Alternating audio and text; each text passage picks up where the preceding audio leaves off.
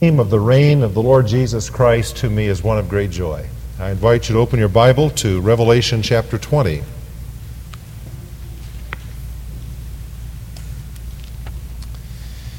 I'm going to read the first six verses.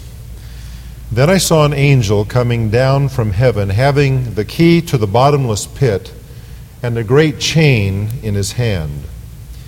He laid hold of the dragon, that serpent of old, who is the devil and Satan, and bound him for a thousand years. And he cast him into the bottomless pit, and shut him up, and set a seal on him, so that he should deceive the nations no more, till the thousand years were finished. But after these things he must be released for a little while. And I saw thrones, and they that sat on them, and judgment was committed to them. And I saw the souls of those who had been beheaded for their witness to Jesus and for the word of God, who had not worshipped the beast or his image, and had not received his mark on their foreheads or on their hands. And they lived and reigned with Christ for a thousand years. But the rest of the dead did not live again until the thousand years were finished. This is the first resurrection. Blessed and holy is he who has part in the first resurrection. Over such, the second death has no power, but they shall be priests of God and of Christ and shall reign with him a thousand years. In these six verses, we find six times the phrase, the thousand years. It is the only time in all of the revelation of God's Word that we have the period of Jesus' reign delineated for us. It is from this phrase, the thousand years, that we get our English word millennium, which means, it's a Latin origin, it means a thousand years. This chapter is debated in some theological circles as to its interpretation. Of course, it doesn't make it unique, does it? There are many texts that are debated. There are those who understand the thousand years in a sense that they are described as post millennial. That sounds like some sort of uh, breakfast food. But post millennial people believe this that the preaching of the gospel will gradually overcome evil. And Christ will spiritually reign over the earth for a thousand years. Then, at the end of that period, he will return to judge the earth and set up a new world order.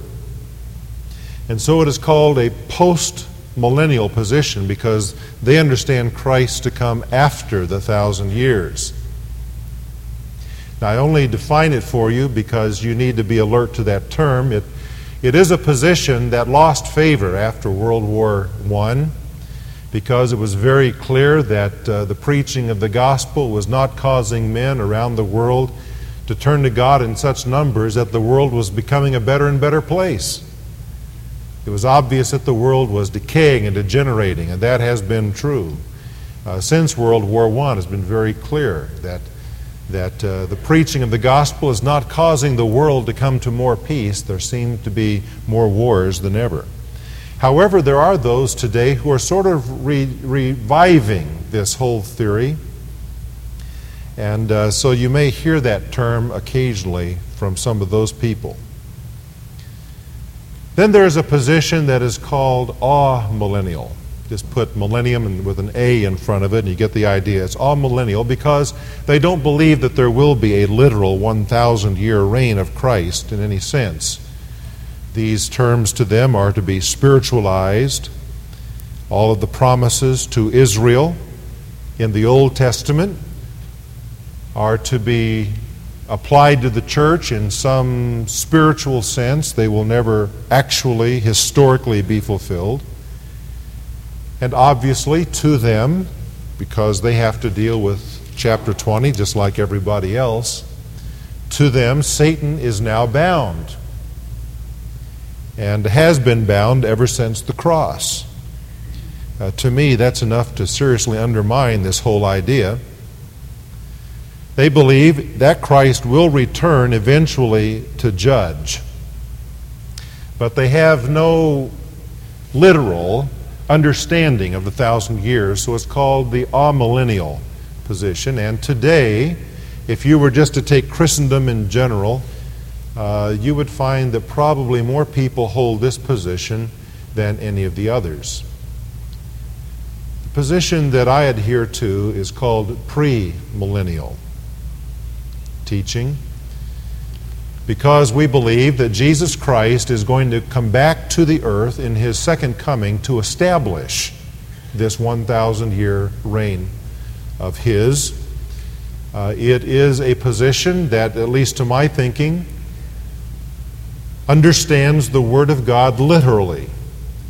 That is, you allow the words to say what they say. You understand them that way. And if you do that, it brings you to a position where you have to understand the promises in the Old Testament given to Israel have to find fulfillment.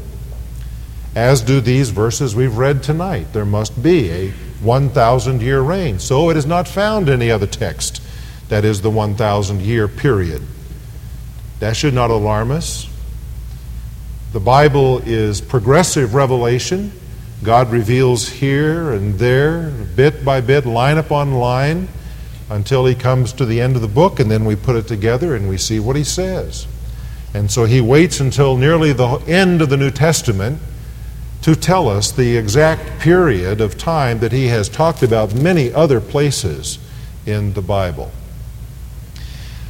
Let me just give you a sampling of some of the texts from the Old Testament that speak of this period of time called the millennium or the 1,000 year reign of Jesus Christ.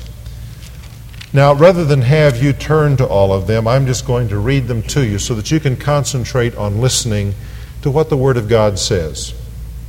There shall come forth a rod from the stem of Jesse, a branch shall grow out of his roots. The wolf shall dwell with the lamb the leopard shall lie down with the young goat, the calf and the young lion and the fatling together, and a little child shall lead them. The cow and the bear shall graze. Their young ones shall lie down together. The lion shall eat straw like the ox. A nursing child shall play by the cobra's hole, and the weaned child shall put his hand in the viper's den. They shall not hurt nor destroy in all my holy mountain for the earth shall be full of the knowledge of the Lord, as the waters cover the sea. In that day there shall be a root of Jesse, who shall stand as a banner to the people. For the Gentiles shall seek him, and his resting place shall be glorious. That text from Isaiah chapter 11. Now listen to these words again from Isaiah. The wilderness and the wasteland shall be glad for them, and the desert shall rejoice and blossom as the rose. It shall blossom abundantly and rejoice, even with joy and singing. The glory of Lebanon shall be given to it, the excellence of Carmel and Sharon. They shall see the glory of the Lord, the excellency of our God. A highway shall be there, a road, and it shall be called the highway of holiness. No lion shall be there, nor shall any ravenous beast go up on it. It shall not be found there, but the redeemed shall walk there. And the ransomed of the Lord shall return and come to Zion with singing, with everlasting joy on their heads. They shall obtain joy and gladness, and sorrow and sighing shall flee away. From Isaiah chapter 35. Isaiah has many other texts that say similar things regarding a coming time of blessing upon the earth, unparalleled blessing, a time of great glory because the Lord will reign over the earth. Well, that has never happened historically. The Lord has come, but He has not come with His glory being revealed to the world. He has not come to reign yet upon the earth. Listen to these words from Jeremiah. But I will gather the remnant of my flock out of all the countries where I have driven them, and bring them back to their folds, and they shall be fruitful and increase. I will set up shepherds over them who will feed them, and they shall fear no more, nor be dismayed, nor shall they be lacking, says the Lord. Behold, the days are coming, says the Lord, that I will raise to David a branch of righteousness. A king shall reign and prosper, and execute judgment and righteousness in the earth. In his days, Judah will be saved, and Israel will dwell safely. Now, this is his name by which he will be called the Lord our righteousness.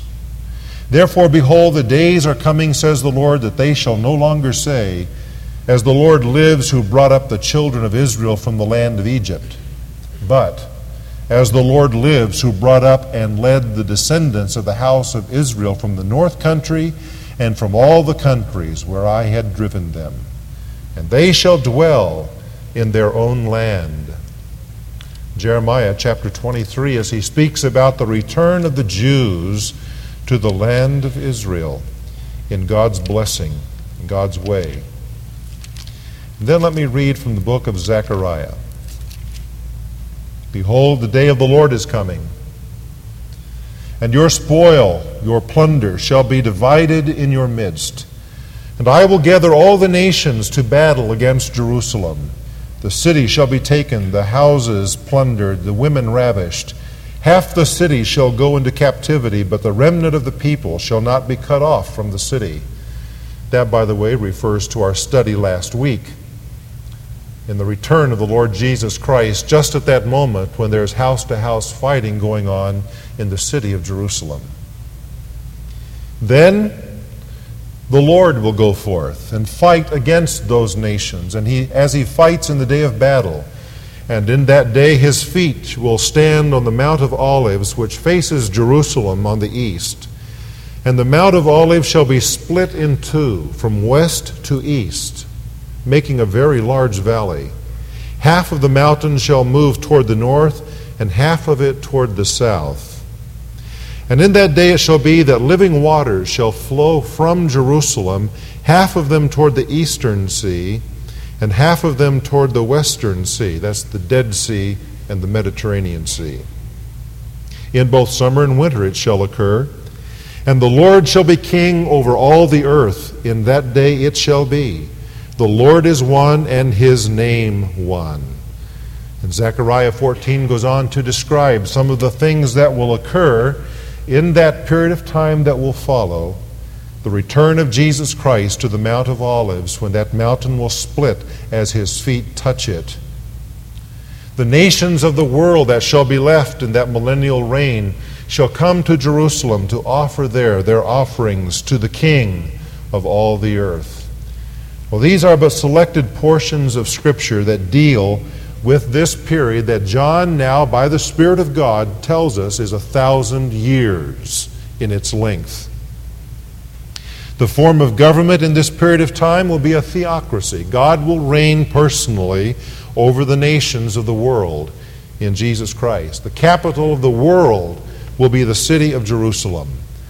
The conditions on the earth will be ideal. There will be peace throughout the earth. There will be prosperity and righteousness and truth. And the Lord will reign with a rod of iron with perfect justice. Well, this new age of a thousand years will be a time of blessing on the earth. To make that possible, what happens in verses 1 to 3 must take place. That is, the incarceration of Satan. Notice with me first the proof of the identity of this one that is mentioned. This angel comes down from heaven. He has the key to the bottomless pit or the abyss in one hand and a great chain in the other. And he took hold of the devil, of the dragon rather, that serpent of old, who is the devil and Satan. Notice that there are several names given here for this being who is captured.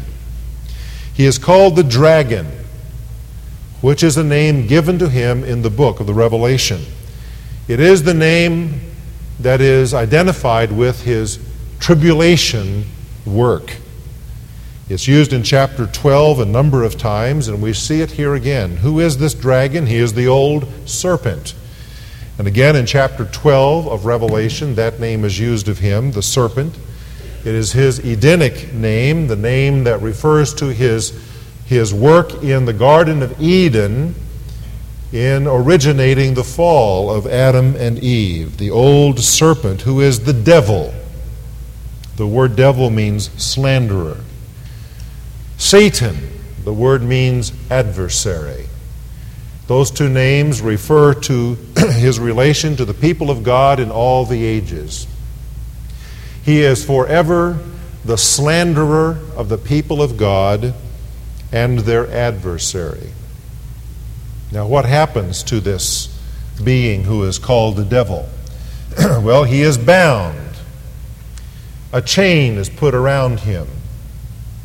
And he is bound with a time clock put upon that bondage, and the time is set for a thousand years. He cannot be freed for that period of time. And it says that he is cast into the bottomless pit, or the abyss, it is called elsewhere. The abyss is not the lake of fire, it is not hell. It is a demonic realm, as we saw in chapter 19, verses 1 and 2, and again in chapter 17 and verse 8. he is not put in the abyss for punishment, he is put there for restraint so that he cannot exercise his influence in the world as he does now. That is one reason that the millennium will be the millennium. The devil won't be upon the earth doing what he's doing among the nations today. Now, what is the purpose of his imprisonment? Well, it is that he should deceive the nations no more till the thousand years are finished. Today, he is involved in the nations of the world. Why do people think the way they do? Why do the rulers of the nations make the decisions they do? Well, to some extent, greater or lesser, I suppose, depending upon the ruler, the decisions are made based upon the deceit of Satan. Now, he not only deceives nations and rulers, he deceives individuals, and he can deceive us. And it is one of his primary methods. He gets us to think lies. He gets us to think things that are false. false about ourselves. You're no good. You're worthless. You'll never amount to anything. No one loves you. You're worth this abuse. And on and on and on the lies go. And he causes those lies to be repeated over and over and over again until people believe that they're the truth. And when that happens, they're deceived. There are many, many people, including some of God's people, who've been deceived by Satan with lies about themselves. And then he causes us to be deceived about God. God can't be trusted. God is mean. God shouldn't have done that. God wasn't able to help, was he? And on and on it goes, the lies that he weaves about God. And he deceives people with those kinds of lies. Well, he is today involved in deceiving the nations of the world. and in the millennium, he will be bound in the abyss, and we would assume from this that not only will he personally be bound, but all of his demonic hordes will be bound. And they will be limited to that abyss for that period of time. They cannot exercise their influence and their deceit upon the world during the thousand years. Now it tells us that he must be released after the thousand years for a little while. We're going to relate to that a little bit later in our study of the book of Revelation, and we'll understand why God allows that. Someone has said, Why does God allow Satan to be loosed again after he has been bound? Lewis Sperry Chafer said, If you will tell me why God let him loose in the first place, I'll tell you why God lets him loose the second time. it's a pretty good answer. The incarceration of Satan will help facilitate this time of peace and righteousness in the earth. In verses 4 to 6, we have the inauguration of the kingdom. now, this uh, is a text that is just jam packed as it's put together here. We're going to pull it apart thematically. First, let's think about the resurrection that is mentioned here. It talks about the first resurrection. This is the first resurrection.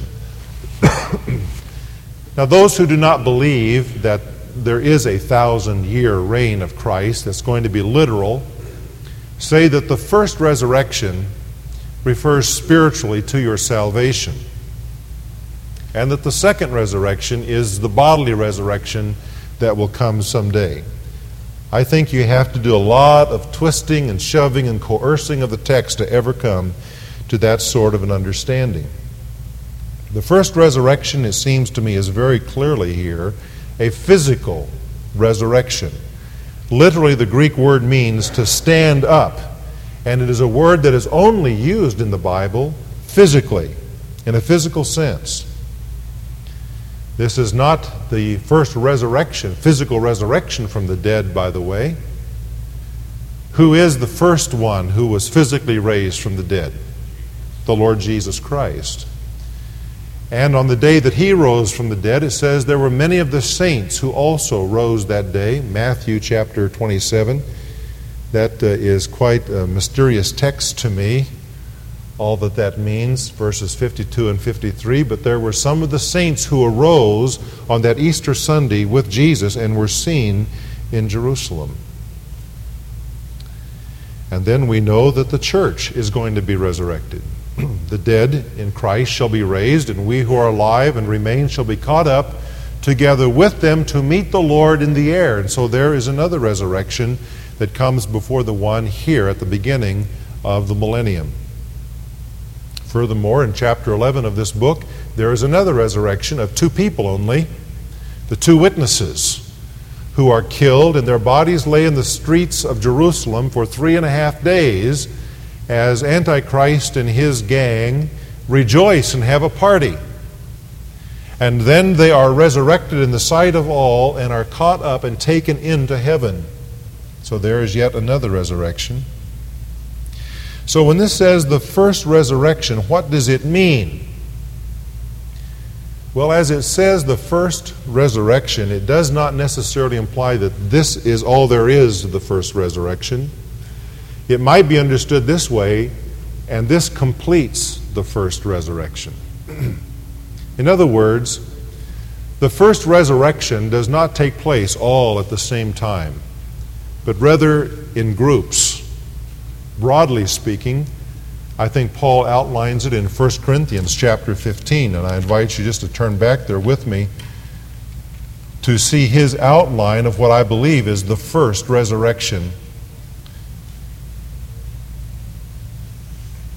He says, For as in Adam, this is verse 22 now of 1 Corinthians 15, as in Adam all die, even so in Christ all shall be made alive, but each one in his own order.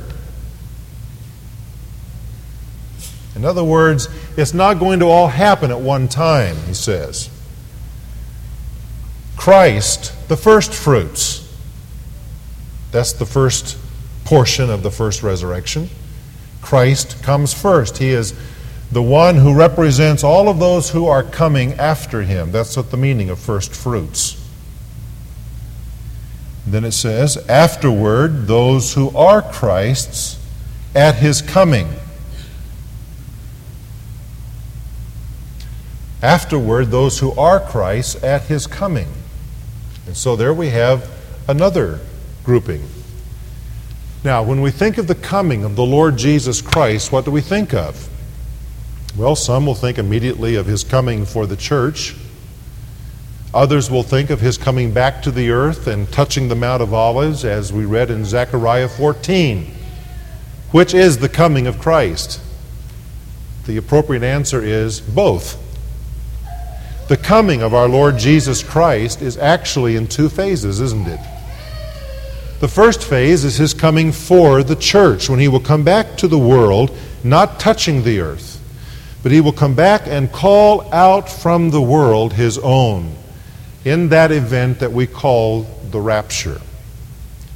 The snatching away of his people, the, the bride of Christ, those elected to salvation from the time of Pentecost until that event. He will come and catch away in the rapture those who belong to him. The dead in Christ shall rise first. And so there is that part of the first resurrection. And as we have said before, we then have the joy of going with our Lord back to that place that He's prepared for us. We pass through that time of examination at the judgment seat of Christ when everyone will have his due praise from God. And we are prepared then to enter into our marriage with the Lord Jesus. And then we come back with him to the earth in the event that we saw last week. And there is the marriage supper of the Lamb, the celebration of it that, in one sense, lasts for a thousand years. What a honeymoon. But as he comes back to the earth, as he comes back to the earth and begins to reign, there is the final phase of the resurrection. Who are these people? Well, they are the people who were saved in the Old Testament. They weren't a part of the church, a unique body.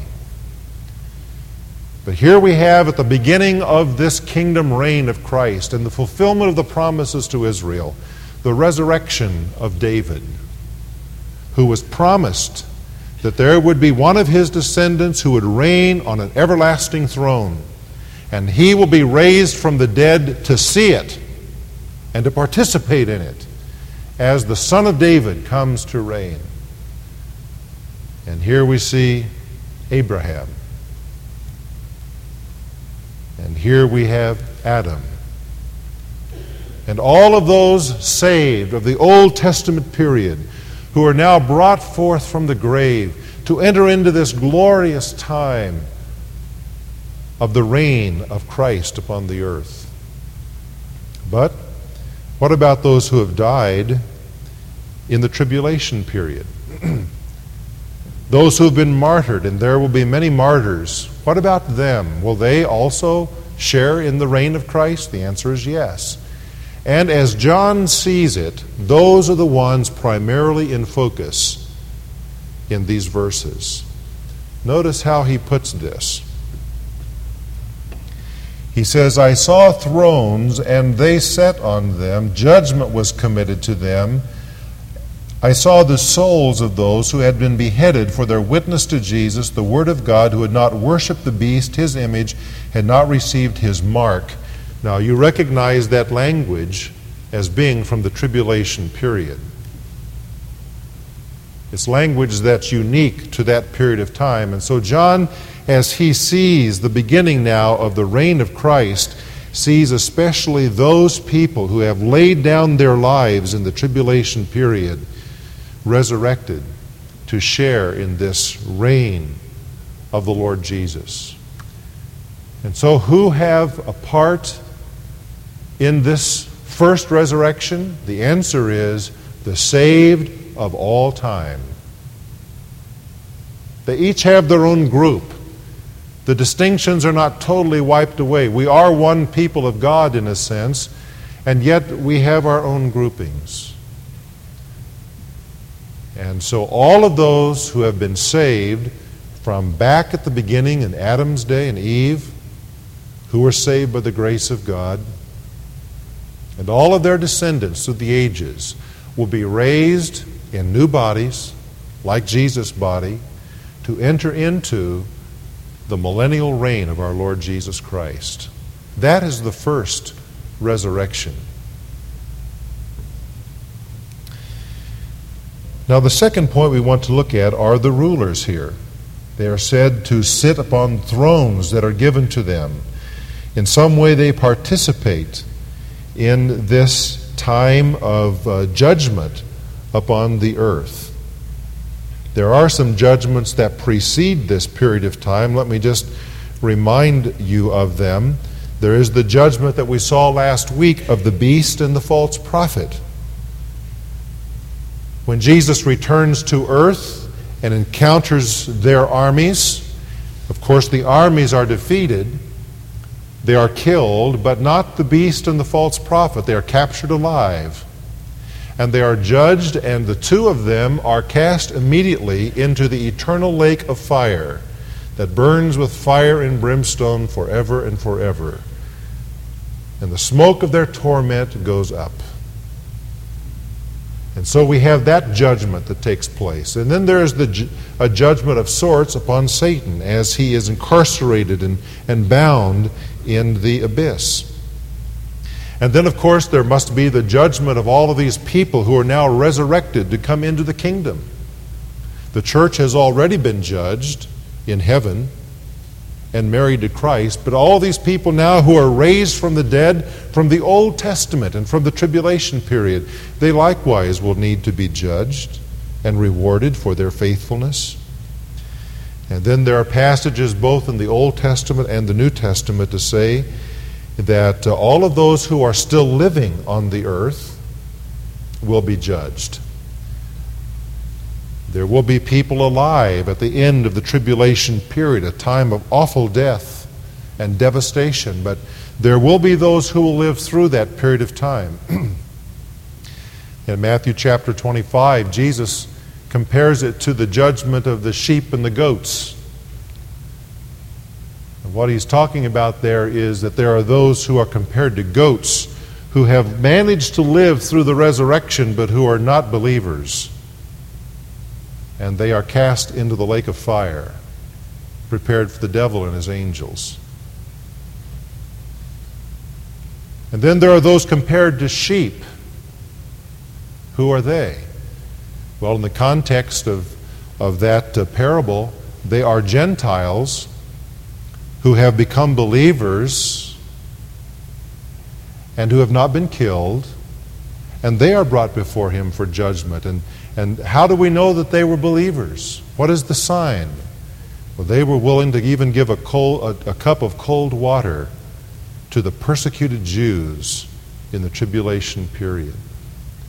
It was the demonstration of their faith that was brought before the Lord there at that judgment. And they enter into the millennium in their physical bodies alive. They don't need to be resurrected. They're not dead. And so they enter into the millennium alive. And by the way, well, let me go ahead and say that there's a, another group implied in that parable, and that is the Jewish people who have been saved in the tribulation period and not killed. They also will be judged. And so, if you're able to track with me in all of this, you will see that those who are resurrected are all judged, and those who are alive at the end of the tribulation are all judged so that as the millennial reign of Jesus Christ begins, it begins with a purified people, a rewarded people. And those who have not died and who enter into this wonderful period of time in their physical bodies will begin to reproduce. And it is that which will populate the earth again. There's no indication that those in the resurrection bodies will be involved in that. But there will be thousands, I, I, perhaps I can say millions, who will enter into the millennial reign in their natural bodies. They will bear children. Death will hardly exist in that thousand year period. There are peaceful conditions, there's no war, there is plenty, food is, is, is, is abundant. And because of that, the greatest population explosion in the history of the world is yet to come. And who can imagine how many people will be alive on the earth after a thousand years of these kinds of conditions? Now, just keep that thought in mind for our next study as we see why Satan is loosed for a little while from his incarceration. We'll pick that theme up at that point. Well, he says, the rest of the dead did not live again until the thousand years were finished. Now, who are these? These are the wicked dead. These are the unrighteous dead. Those who have died in all times Cain and his descendants. The wicked throughout the earth who had no knowledge of God and who have died in their sin. The tribal peoples, the peoples from the great cultures of the earth that have been pagan. For the thousands of years that Earth's history has marched on day after day and year after year. Those people who have specifically rejected Jesus Christ. Those who have been false Christians. All of the wicked dead will, be, will not be raised now. They are held until a time at the end of the thousand year reign of Christ. And again, we'll pick that up in our next study. There is a time for them to be brought before God and to be judged. But for now, they remain in their graves and in their place of punishment in hell. And so we have the reign of the Lord Jesus Christ. Now, what a time that's going to be. Soon and very soon, we're going to see the King the band played earlier. I believe that the coming of our Lord Jesus Christ for his church is imminent. It could happen at any moment. It may happen tonight, or tomorrow, or this week. Granted, it could be a hundred years yet. Something's going to have to happen in history to put it off that long, in my opinion, because so many things are being put into place in our world that point toward the tribulation period, that it's at hand. But soon he is going to come. And we who today long for righteousness on the earth and whose, who are grieved at the prosperity, so it seems, of the wicked. And we who, in, in one sense, like Lot in Sodom and Gomorrah, who was vexed every day with the wicked around him, and sometimes I feel that way, don't you? Just vexed by the wickedness that we see in our culture, in our world.